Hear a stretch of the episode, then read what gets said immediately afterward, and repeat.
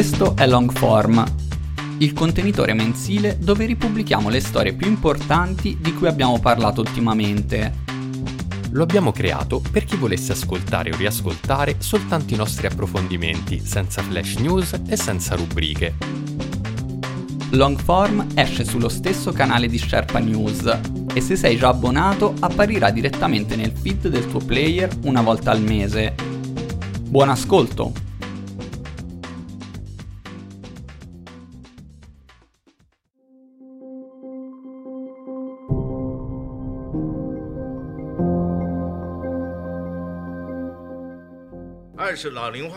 The aging process has obviously quickened. From 2010 to 20, the total population of people over 60 has increased by 5.4%. La scorsa settimana il Politburo del Partito Comunista ha annunciato la sua decisione di consentire alle coppie cinesi di avere fino a tre figli. Si tratta di una scelta inaspettata e che arriva a soli 5 anni di distanza dalla fine della famigerata politica del figlio unico. La politica del figlio unico fu introdotta nel 1980 per tentare di controllare l'esplosiva crescita demografica cinese e anche se nel tempo sono state introdotte varie eccezioni alla regola, le famiglie che la violavano potevano essere punite con multe, perdita del posto di lavoro e, nei casi più estremi, aborto forzato. Oggi però, dopo più di 40 anni, questo enorme e spesso crudele esperimento sociale sta chiedendo il conto al paese. Questo mese infatti sono stati resi noti i risultati del censimento condotto dal governo alla fine del 2020 e che rivela una situazione poco incoraggiante per quanto riguarda i nuovi nati, che sono passati dai 18 milioni del 2016 ai 12 milioni dello scorso anno, il numero più basso mai registrato dagli anni 60. È uno dei tanti segnali che, visti in prospettiva, delineano quella che per la Cina potrebbe diventare una vera e propria crisi demografica. Nella struttura demografica di un paese, il gruppo o coorte in età lavorativa cioè quella parte della popolazione che ha tra i 15 e i 64 anni, rappresenta la parte produttiva ed economicamente rilevante, che attraverso i propri introiti riesce a sostenere gli altri gruppi, i bambini e i pensionati. In Cina, tra il 1978 e il 2010, questo segmento della popolazione è cresciuto dal 58 al 74%, ma secondo le previsioni delle Nazioni Unite, nei prossimi vent'anni questo numero potrebbe ritornare ai livelli del 78, con un aumento netto degli over 65, che a quel punto sarebbero il doppio degli under 15. Così come negli ultimi 40 anni l'aumento della popolazione in età lavorativa ha rappresentato la base demografica su cui si è costruita la crescita economica cinese, la prospettiva di un suo invecchiamento rischia di compromettere questi risultati. Inoltre, nel momento in cui la parte della popolazione che produce reddito si riduce, si crea un problema di sostenibilità del sistema pensionistico. E nonostante il boom economico degli ultimi due decenni, i cinesi non sembrano veramente preparati ad uscire dal mercato del lavoro e a vivere dei propri risparmi. Il reddito pro capite infatti rimane basso, ai livelli di Messico e Kazakistan, così che questa enorme massa di futuri pensionati non solo smetterà di contribuire all'economia del paese, ma avrà anche bisogno di assistenza e servizi. E il sistema di welfare dedicato agli anziani rischia di non essere adeguato alle future richieste. L'apertura al secondo figlio nel 2016 e quella al terzo figlio della scorsa settimana, quindi, rappresentano il tentativo da parte di Pechino di rimediare ad una situazione che potrebbe minare seriamente i progetti di crescita che Xi Jinping ha per il futuro. Ma cambiare le abitudini di un intero popolo facendo un'inversione ad U rispetto a ciò che gli è stato imposto per 40 anni potrebbe non essere così facile. If there are better conditions, then we'd have more kids. Nowadays, young people have to buy a house. This amount of pressure is already huge. And then you have to consider the cost of the child's education. Purtroppo per la Cina, la politica del figlio unico si è ormai imposta come un'aspettativa culturale, con una generazione di cinesi che non hanno fratelli o sorelle e hanno quindi interiorizzato questa visione di famiglia. Secondo le cifre del governo, il tasso di fertilità delle donne cinesi è di 1,6, anche se molti studi internazionali parlano di 1,18 un numero molto lontano dai 2,1 figli per donna che garantiscono il ricambio demografico. Oltre all'invecchiamento della popolazione, un'altra conseguenza drammatica della politica del figlio unico è poi lo squilibrio di genere. La tradizionale preferenza per i figli maschi infatti ha portato all'abbandono delle femmine o alla pratica degli aborti selettivi, con il risultato che oggi in Cina gli uomini sono circa 44 milioni in più delle donne. Questo squilibrio genera ansie e stress nella ricerca di un partner e nella formazione di una famiglia, che si sommano a quelle legate al successo in ambito lavorativo, in una società sempre più competitiva e dove lo status economico ha un forte significato.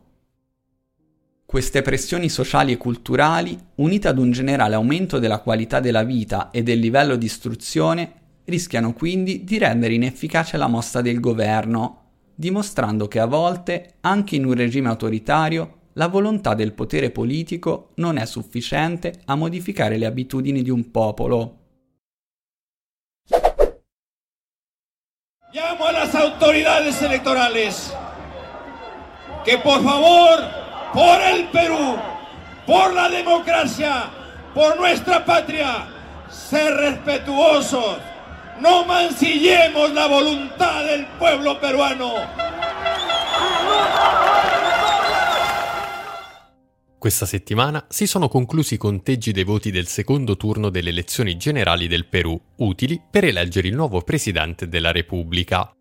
I due partiti più votati nella prima tornata elettorale sono stati infatti la formazione di estrema sinistra Perù Libre, che si è attestata al 18,9% delle preferenze, e quella della destra nazionalista Fuerza Popular, con il 13,4%.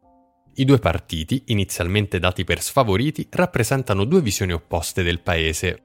Il partito di destra Forza Popular di Keiko Fujimori rappresenta gli interessi dell'elite dei grandi centri urbani, delle imprese, della Chiesa cattolica ed è di ispirazione fujimorista. Il padre della candidata infatti è l'ex dittatore Alberto Fujimori che governò il paese latinoamericano dal 1990 al 2000, anno in cui scappò dal paese per rifugiarsi in Giappone.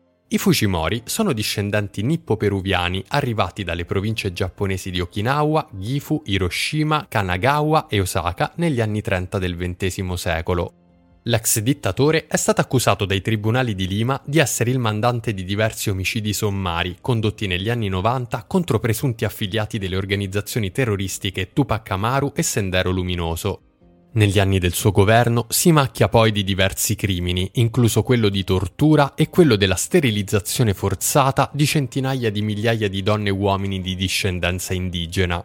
Ma nonostante l'impossibilità di estradarlo dal Giappone, paese di cui è cittadino, nel 2007 viene consegnato alle autorità peruviane durante una visita in Cile. Verrà poi scarcerato con un'amnistia concessa nel 2017 dall'allora presidente Kuczynski, il provvedimento di amnistia è stato fortemente criticato perché legato ad una compravendita di voti per proteggere l'allora presidente da un caso di corruzione legato all'enorme scandalo che ha scosso l'America Latina, il caso delle tangenti pagate dal gruppo brasiliano Odebrecht. Ma ad aver ricevuto tangenti finanziamenti illegali è stata anche la candidata Keiko Fujimori, che, secondo la magistratura peruviana, avrebbe ricevuto dal colosso brasiliano milioni di dollari per finanziare le campagne elettorali del 2011 e del 2016. La stessa candidata e figlia dell'ex dittatore ha già trascorso due anni di carcere preventivo per le accuse di riciclaggio di denaro e corruzione, conducendo la campagna elettorale in stato di libertà vigilata. Fujimori quindi in queste consultazioni non si giocava solo il suo futuro politico, ma anche la propria libertà, dato che, se condannata, rischierebbe fino a 30 anni di carcere. En primer lugar, Fuerza Popular eh, está presentando el día de hoy acciones de nulidad en 802 mesas a nivel nacional, acciones que se están presentando al Jurado Nacional de Elecciones. Ma ad avere la meglio in questa tornata elettorale, seppur con uno scarto di appena 70.000 voti, è stato il candidato della sinistra José Pedro Castillo, leader dei movimenti contadini regionali, ma un outsider della politica nazionale, diventato famoso nel 2017 per aver guidato lo sciopero generale della scuola, conclusosi con l'aumento dei salari ed un miglioramento delle condizioni contrattuali del comparto. Con la vittoria, ancora non riconosciuta dalla sfidante Fujimori, che parla di brogli nonostante gli osservatori internazionali non abbiano riscontrato irregolarità, Castillo cercherà di conciliare le due anime della sinistra del paese, quella progressista, dove Castillo dice di appartenere, e quella più legata ai fronti marxisti, vicini a Venezuela e a Cuba. In diverse interviste infatti il prossimo presidente del Perù si è dichiarato favorevole agli investimenti internazionali nel settore minerario a patto che la maggior parte degli utili vengano reinvestiti nell'economia del paese. La sua elezione inoltre getta le basi per la creazione di una nuova assemblea costituente che sostituisca la Costituzione del 1993, uno dei tanti lasciti della dittatura di Alberto Fujimori. Un'agenda politica questa che ricorda molto da vicino quella dell'ex presidente boliviano Evo Morales e che quindi ha visto un levarsi di scudi da parte delle elite cittadine e imprenditoriali del paese. Gli stessi gruppi di potere che ora stanno chiedendo l'annullamento di migliaia di schede e di centinaia di seggi, accusando di brogli Castiglio ed il suo partito. Ed è proprio durante una conferenza stampa a favore dell'annullamento di centinaia di migliaia di voti che Fujimori è stata vista parlare con Miguel Torres, un testimone del processo per corruzione che la vede imputata. E ora quell'incontro potrebbe far decadere i termini della libertà condizionale e riaprire le porte del carcere per l'ex candidata alla presidenza. E mentre la maggioranza dei paesi latinoamericani si congratula con Castillo, diversi ex presidenti del continente, come il colombiano Álvaro Uribe o il messicano Felipe Calderón, hanno chiesto di non riconoscere il risultato delle elezioni finché il tribunale elettorale non avrà risolto le accuse di brogli mosse dalla forza popolare di Keiko Fujimori. I think we're in a contest, not with China per se, but a contest with autocrats. Autocratic governments around the world as whether or not democracies can compete with them in the rapidly changing 21st century. And I think how we act and whether we pull together as democracies is going to uh, determine whether our grandkids look back 15 years from now and say, did they step up? Are democracies as relevant and as powerful as they have been? Quella appena trascorsa è stata una settimana molto impegnativa per Joe Biden. Una settimana fitta di appuntamenti che hanno permesso al presidente di delineare la sua visione della politica estera americana, sia rispetto agli alleati che rispetto agli avversari. Lo ha fatto prima in Inghilterra, di fronte ai capi di Stato dei Paesi membri del G7, poi a Bruxelles durante il summit NATO che si tiene ogni due anni, ed infine a Ginevra in un incontro bilaterale con Vladimir Putin. Molti analisti hanno parlato di ritorno dell'Occidente, ma forse si tratta solo di un riallineamento della Casa Bianca dopo gli anni convulsi della presidenza Trump. I temi trattati negli incontri sono stati moltissimi, dalla difesa al cambiamento climatico, passando per il rapporto con la Cina, la lotta alla pandemia e la sicurezza informatica. Ma andiamo con ordine. La maratona di Joe Biden è iniziata venerdì 11 con il summit del G7 in Inghilterra, dove il padrone di casa Boris Johnson era molto ansioso di ottenere un endorsement americano al suo piano denominato Global Britain, che dovrebbe rilanciare il Regno Unito sulla scena internazionale ora che gli effetti economici della Brexit iniziano a farsi sentire. Fatto curioso, il G7 si teneva in Cornovaglia, la penisola più occidentale di tutta la Gran Bretagna. Una striscia di terra che sembra puntare come una freccia verso l'Atlantico e oltre. L'ottima accoglienza e lo splendido scenario però non hanno convinto né Biden né gli altri leader ad abbracciare la visione di Johnson, anche perché le tensioni commerciali con l'Unione Europea legate alla situazione nordirlandese rimangono ancora irrisolte. Quello su cui invece si è riusciti a trovare un consenso è stato l'approccio nei confronti della Cina.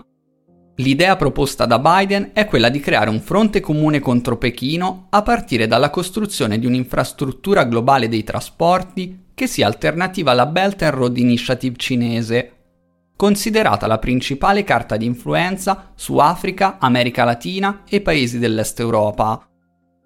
E mentre un'immagine che dipinge i leader del G7 come animali antropomorfi intorno all'aquila americana per l'ultima cena diventava virale nel paese, la Cina ha risposto dicendo che un piccolo blocco di nazioni non può dettare l'agenda globale. L'altro punto toccato al G7 poi è stato quello della lotta al cambiamento climatico. I sette paesi, che in totale producono circa un quarto delle emissioni globali, hanno promesso di interrompere i finanziamenti per progetti energetici a carbone entro il 2022 e, in generale, di ridurre drasticamente la sua presenza nei mix energetici nazionali entro la fine del decennio. Allo stesso tempo, però, non si è fissata una data specifica per la fine dell'utilizzo del carbone, né si sono imposti termini vincolanti per i paesi, e questo ha deluso molto le aspettative degli attivisti per il clima. Russia and China are both seeking to drive a wedge in our transatlantic solidarity. We're seeing an increase in malicious cyber activity, but our alliance is a strong foundation on which we can, our collective security and our shared prosperity can continue to be built. And I made a point to make clear that the U.S. commitment to Article 5 the NATO Treaty is rock solid and unshakable. It's a sacred commitment. Il secondo appuntamento importante per Joe Biden è stato poi quello del summit NATO, tenutosi a Bruxelles lunedì 14. Qui il presidente americano ha criticato pesantemente il suo predecessore e ha ridato fiducia ad un'alleanza militare in piena crisi di identità. Questa mossa, oltre a rincuorare gli alleati europei, ha avuto un effetto anche sul premier turco Erdogan, che negli ultimi anni ha tenuto un comportamento ambiguo nei confronti della Nato, avvicinandosi sempre di più alla Russia. Ma ora anche lui, pressato internamente dalle difficoltà economiche che stanno colpendo la Turchia, sembra disponibile ad un impegno pieno nei confronti dell'alleanza. Il tema principale del summit NATO però non è stato il ruolo di Erdogan, bensì il rapporto con la Cina. L'alleanza infatti si è detta preoccupata per il crescente attivismo militare cinese in zone come l'Africa e il Mediterraneo e in particolare nel campo della guerra cibernetica e dell'intelligenza artificiale, considerate due serie minacce per la stabilità globale. Allo stesso tempo la Nato ha dichiarato di essere disponibile alla collaborazione con Pechino su tematiche di interesse comune, come il cambiamento climatico e la denuclearizzazione. Il terzo e ultimo appuntamento della lunga settimana di Biden è stato quello di Ginevra, dove il presidente americano ha incontrato il suo omologo russo Vladimir Putin. Nella cittadina svizzera i due leader hanno avuto un incontro freddo che sembra non abbia aiutato a risolvere le divergenze e che si è concluso con due conferenze stampa separate con alcuni colpi bassi. Biden, ad esempio, ha definito la Russia come un paese in declino minacciato dall'espansionismo del suo vicino cinese, mentre Putin ha criticato gli Stati Uniti citando i casi di George Floyd e di Guantanamo. Allo stesso tempo, però, le delegazioni dei due paesi sono riuscite a portare a casa una dichiarazione congiunta, in cui promettono di impegnarsi per la riduzione degli arsenali nucleari e contro le minacce informatiche in quello che entrambi hanno definito l'inizio di un dialogo sulla stabilità strategica. Es que esta medida es una medida valiente, es una medida reparadora, es una medida en favor de la concordia y la convivencia, es una medida que va a reducir la discordia política y territorial y eso es fundamental, señoría, para recuperar la convivencia en Cataluña. Sono tutti tornati in libertà a meno di due giorni dalla grazia concessa dal primo ministro spagnolo Pedro Sánchez i nove leader indipendentisti catalani in prigione dal novembre del 2017. Il gruppo, formato da alti rappresentanti del vecchio governo autonomo catalano e leader di importanti formazioni indipendentiste, ha da subito messo in chiaro che la grazia è solo un piccolo passo, ma che una vera riappacificazione con il governo spagnolo si avrà soltanto quando verrà concessa una piena amnistia e la possibilità di percorrere una strada legale per l'autodeterminazione del popolo catalano. Con il provvedimento di grazia decade infatti l'obbligo detentivo ma non l'interdizione dei pubblici uffici, anche se i leader catalani rimangono saldamente a capo delle loro rispettive formazioni politiche. Uriol Junqueras, ex vicepresidente catalano e presidente della sinistra repubblicana di Catalogna, condannato a 13 anni di carcere per sedizione e malversazione, aveva infatti appoggiato lo scorso 6 giugno, dopo un lungo rifiuto, la possibilità di accettare la grazia concessa dal governo. Il primo ministro spagnolo ha dichiarato che con questa misura si fanno uscire di prigione nove persone e se ne riconciliano diverse milioni in vista di una futura convivenza pacifica.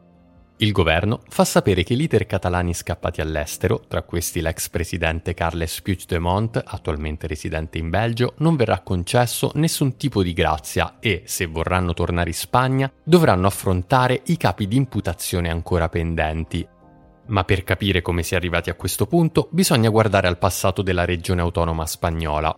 Tralasciando la storia medievale tra i principati catalani e le varie fasi autonome sotto i regni di Castiglia ed Aragona, sorvolandosi i soprusi commessi dal regime franchista su ogni tentativo di riconoscimento linguistico e autonomo della comunità, si può far iniziare l'attuale crisi ad una data ben precisa, il 28 giugno del 2010. Quel giorno infatti la massima autorità giudiziaria della Spagna respingeva una buona parte delle norme contenute nello Statuto di autonomia della Catalogna. Una riforma istituzionale questa che riorganizzava l'autonomia della regione dandole maggiori competenze in campo fiscale, educativo, legislativo, ma non giudiziario, che rimaneva di competenza del governo di Madrid. Il respingimento per incostituzionalità della maggior parte delle riforme introdotte dallo Statuto di autonomia generò una moltitudine di proteste in tutta la regione, causando come conseguenza l'aumento del peso dei partiti indipendentisti all'interno del Parlamento locale.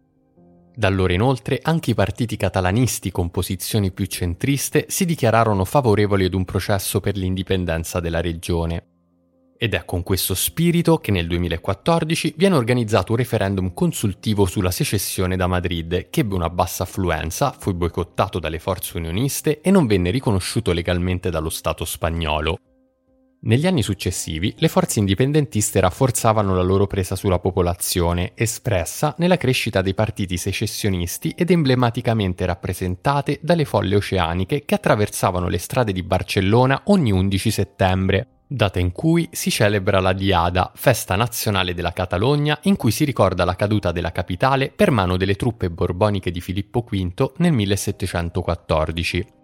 Ma la svolta che ha portato alla capitolazione dei vertici dell'indipendentismo catalano c'è stata il 1 ottobre del 2017, quando l'allora presidente Carles Puigdemont e i vari partiti della coalizione di governo organizzarono la celebrazione di un referendum che violava la Costituzione spagnola, Secondo la Carta Magna del paese, nessuna regione può indire consultazioni per l'indipendenza da Madrid.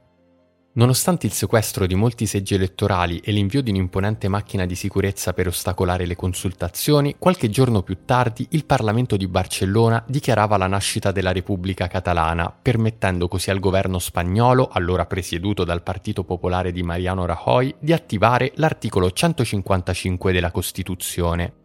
Il governo della regione autonoma fu quindi commissariato e i leader politici che avevano dichiarato l'indipendenza furono incarcerati fino alla scorsa settimana con pene che variavano dai 9 ai 13 anni di reclusione.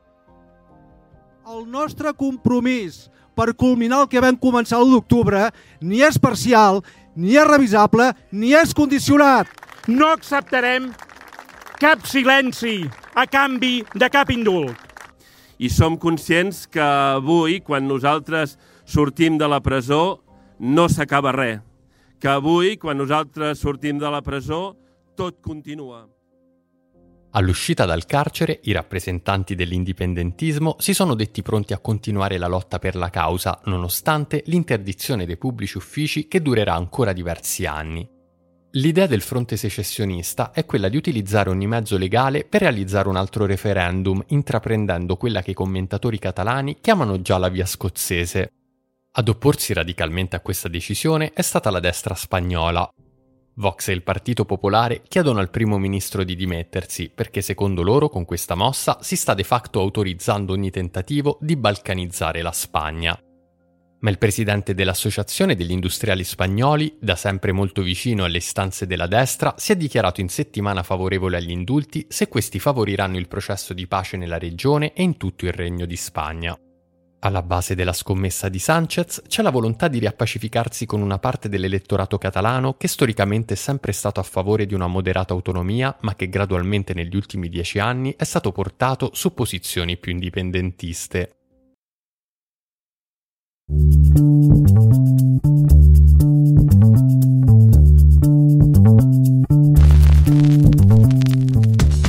Hai ascoltato Sherpa News, il giro del mondo in sette giorni un podcast fatto da Federico Fabiani, Luca Angerilli e Matteo Caruso. Se ti piace il progetto, seguici sui social e contribuisci a far crescere il podcast con il tuo passaparola.